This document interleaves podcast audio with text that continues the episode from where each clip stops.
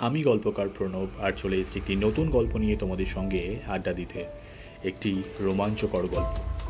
গল্পটি লিখেছেন অভিষেক বন্দ্যোপাধ্যায় আর গল্প পাঠে আমি, প্রণব। গল্পের নাম flat number sixteen B. Night shift শেষ করে পায়েল অন্য দিনের মতোই বেসমেন্টে ক্যাবের অপেক্ষায় দাঁড়িয়ে। সেদিন ভীষণ বৃষ্টি পড়ছিল, তাই শহরের ব্যস্ত রাস্তাগুলো ছাড়া প্রায় সমস্ত রাস্তাই জলমগ্ন। বৃষ্টির জন্য ক্যাবগুলো ছাড়তেও ভীষণ দেরি হচ্ছিল, কারণ পরের শিফটের এমপ্লয়ি যারা ছিল তারাও বেসমেন্টে এসে অপেক্ষা করছে গাড়ির জন্যে। তাই দুটো শিফটের রস্টার এক করতে হয়েছে। সেহেতু গাড়ির সংখ্যাও কম, উল্টো দিকে এমপ্লয়ি সংখ্যাও বেড়ে গেছে। তাই একই গাড়িতে মার্চ করে সবাইকে পাঠানো হচ্ছে যে যার গন্তব্যে। যাই হোক, আসল কথায় আসা যাক এবার। যথারীতি ক্যাব ছাড়লো, ঝমঝমিয়ে বৃষ্টিও নামলো। একে একে ক্যাবে থাকা সমস্ত অফিস স্টাফেরা ড্রপ হয়ে যাওয়ার পর শেষে দেখা গেল কি না পায়েলই একা গাড়িতে বসে আছে। লেডি এমপ্লয়ি সিকিউরিটির দরকার, কিন্তু যেহেতু ক্যাবে আর আলাদা করে জায়গা ছিল না, তাই সিকিউরিটিকে নেওয়া সম্ভব হয়নি। অগত্যা পায়েলকে একা নেবেই নিজের ফ্ল্যাট কমপ্লেক্সের দিকে হেঁটে যেতে হচ্ছে। যদিও লাস্ট দু মাস পায়েল এভাবেই বাড়ি ফেরে। কিন্তু আজ যেন একটু অন্যরকম কিছু একটা অনুভব করছিল পায়েল। কমপ্লেক্সের গেটে ঢুকতেই দেখল সিকিউরিটি নেই। গেট খোলা, পায়েল আশ্চর্য হলো। ব্যাপারটা অদ্ভুত লাগতেই পায়েল জোরে জোরে নিজের ব্লকের দিকে হাঁটতে লাগল। কিছুটা যেতেই পায়েল শুনতে পেল একটা ছোট বাচ্চার কান্নার আওয়াজ। পায়েল খুঁজতে লাগল, এত রাতে বাচ্চার কান্নার আওয়াজ কোথা থেকে আসছে? খুঁজে না পেয়ে দু পা এগোতেই দেখল পায়েলের পিছনেই একটি বাচ্চা ছেলে দাঁড়িয়ে আর কাঁদছে আর হাত বাড়িয়ে বলছে, আমাকে কিছু খেতে দেবে? আমার ভীষণ খিদে পেয়েছে। পায়েল ছেলেটার কাছে গিয়ে সব জানতে চাইলো, বাচ্চারা কোথায় থাকে, না থাকে, কিন্তু বাচ্চাটি খালি বলে যাচ্ছে, আমায় খেতে দেবে? আমার ভীষণ খিদে পেয়েছে। পায়েল এটা শুনে একটু কষ্ট পেল, তাই পায়েল আর কিছু না ভেবেই বলল, চলো, তোমাকে আমি আমার ফ্ল্যাটে নিয়ে যাই। আমার ফ্ল্যাটে থেকে তুমি কিছু খাও, তারপর তোমাকে নয় তোমার বাড়িতে পৌঁছে দেবো। বাচ্চাটি ক্রমশ কেঁদেই যাচ্ছে কেঁদেই যাচ্ছে। পায়েল তাড়াহুড়ো করে ফ্ল্যাটের চাবি খুললো, লাইট ফ্যান অন করল, বাচ্চাটিকে সোফাতে বসিয়ে পায়েল বলল, তুমি এখানে একটু বসো, আমি তোমার জন্য কোনো খাবার নিয়ে আসার ব্যবস্থা করছি। পায়েল কিচেনে গেল, কিচেনে গিয়ে ফ্রিজ খুললো, ফ্রিজ খুলতেই দেখল একটি কেকের প্যাকেট। কেকের প্যাকেটটি নিল, আর তার পাশেই টেবিলে রাখা ছিল একটি চিপসের প্যাকেট, সেটাও নিল। নিয়ে গিয়ে বাচ্চাটিকে দেবে বলে সে ড্রয়িং রুমের দিকে গেল।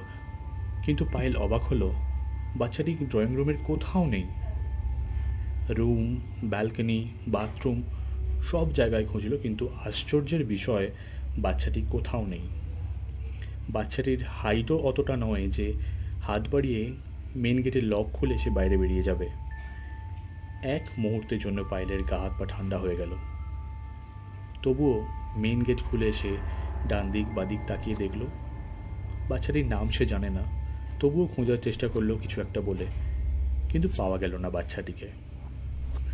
হাজারো এলোমেলো ভাবনা এলো পায়েলের মাথায়, কিন্তু নিজের ঘরে ঢুকে পড়ল, ডিনার শেষ করে সে শুয়ে পড়ল সেদিন রাতে। পরের দিন অ্যালার্ম বাজায় বেলা বারোটায় ঘুম ভাঙল পায়েলের। রোজকার মতোই অফিস ক্যাব পিক করতে চলে এসেছে মেন গেট লক করার সময় পায়েল যেন আবার বাচ্চাটির কান্নার আওয়াজ শুনতে পেল। তড়িঘড়ি করে গেটের লকটা খুলে ভেতরে ঢুকলো লাইটস ফ্যান অন করল, কিন্তু বাচ্চাটি কোথাও নেই। পায়েল ভাবলো, তাহলে হয়তো সেটা তার মনেরই ভুল লাইটস ফ্যান অফ করে সে মেন ডোর লক করে চলে গেল অফিসে কিন্তু কিছুতেই পায়েলের অফিসে মন বসছে না, কারণ আগের দিন রাতের কথা তার বারবার মনে পড়ছে আর তাকে অস্থির করে তুলছে। অফিস শেষ করে পায়েল বাড়ি ফিরল মেন গেটের লক খুলে ভেতরে ঢোকার পরেই সে অবাক হয়ে গেল, কারণ দেখল ঘরের সমস্ত লাইটস ফ্যানগুলো অন করা। কিন্তু পায়েলের এটা বেশ ভালো মনে আছে, সে যখন অফিস গিয়েছিল, সে সমস্ত লাইটস ফ্যান অফ করেই অফিস গিয়েছিল। তবুও নিজের ভুল ভেবে ডিনার সেরে শুতে গেল। পাঁচ মিনিট পরেই হঠাৎ কলিং বেলের আওয়াজ। পায়েল চমকে উঠল, কারণ সময়টা ছিল তখন রাত দুটো। লুকিং গ্লাস দিয়ে দেখতে চেষ্টা করল, কিন্তু কাউকে দেখতে পেল না। এসে আবার শুয়ে পড়তেই পাঁচ মিনিটের মাথায় আবার কলিং বেলের আওয়াজ। এবার পায়েলের একটু ভয় লাগল। ডেসপারেট হয়েই মেন গেটটা খুলল। আশ্চর্য, কেউ কোথাও নেই? সেই রাতে ভয়ে পায়েলের আর ঘুম আসেনি। সকাল হতেই পায়েল সেক্রেটারিকে ফোন করল। সমস্ত ঘটনা তাকে খুলে বলল, আর তারপর ওনার থেকে পায়েল যা শুনল, তাতে পায়েলের পায়ের তলার মাটি সরে যাওয়ার জোগাড়। পায়েল জানতে পারল, ঠিক এক বছর আগের একটি ঘটনা। যে ফ্ল্যাটটায় পায়েল থাকে মানে রেন্টে নিয়েছে, সেম ফ্ল্যাটে একটা আর্মি অফিসার ও তার ফ্যামিলি থাকতো। আর্মি অফিসারের পোস্টিং ছিল বর্ডারে। বাড়িতে থাকতেন তার বাচ্চা ওর স্ত্রী। খুব হ্যাপি ফ্যামিলি ছিল। হঠাৎই একদিন ফোন আসে আর জানা যায় যে বোম ব্লাস্টে মারা যান আর্মি অফিসার। এই খবরটি পেয়ে আর্মি অফিসারের ওয়াইফ শকটে নিতে পারেননি আর তিনি হার্ট অ্যাটাকে মারা যান। তিন দিন পর যখন আর্মি অফিসারের বডি বাড়িতে আসে, তখন দরজা ভেঙে ঢুকলেই দেখা যায় যে তার ওয়াইফ পড়ে আছেন বিছানার ওপর আর বাচ্চাটির ওপর একটি ফ্রিজ পড়ে আছে মানে চাপা পড়ে আছে। এটা দেখে এটাই অনুমান করা হয়। হয়তো বাচ্চাটি খাবার চালায় ফ্রিজ থেকে কিছু খাবার বার করতে গিয়েছিল আর ফ্রিজটি তার ওপর পড়ে, চাপা পড়ে সে মারা যায়। আর তারপর থেকে নানান ধরনের ঘটনা ঘটতে থাকে এই ফ্ল্যাটে যারা যারা এই ফ্ল্যাটে ভাড়া নিয়ে এসছেন, তারা কেউ দু তিন দিনের বেশি টিকতে পারেননি, কিন্তু পায়েল কি করে এতদিন টিকে গেল আর সুস্থ সবল আছে, সেটা ভেবেই অবাক হলেন সেক্রেটারি মহাশয়। পায়েল ভয়ে কুকুরে গেল আর বসে পড়ল, হাত থেকে ফোনটা পড়ে যাওয়ায় ফোনটা সুইচ অফও হয়ে গেল। আচমকাই পায়েল দেখতে পেল, তার সামনেই সেই কারা যেন দাঁড়াল।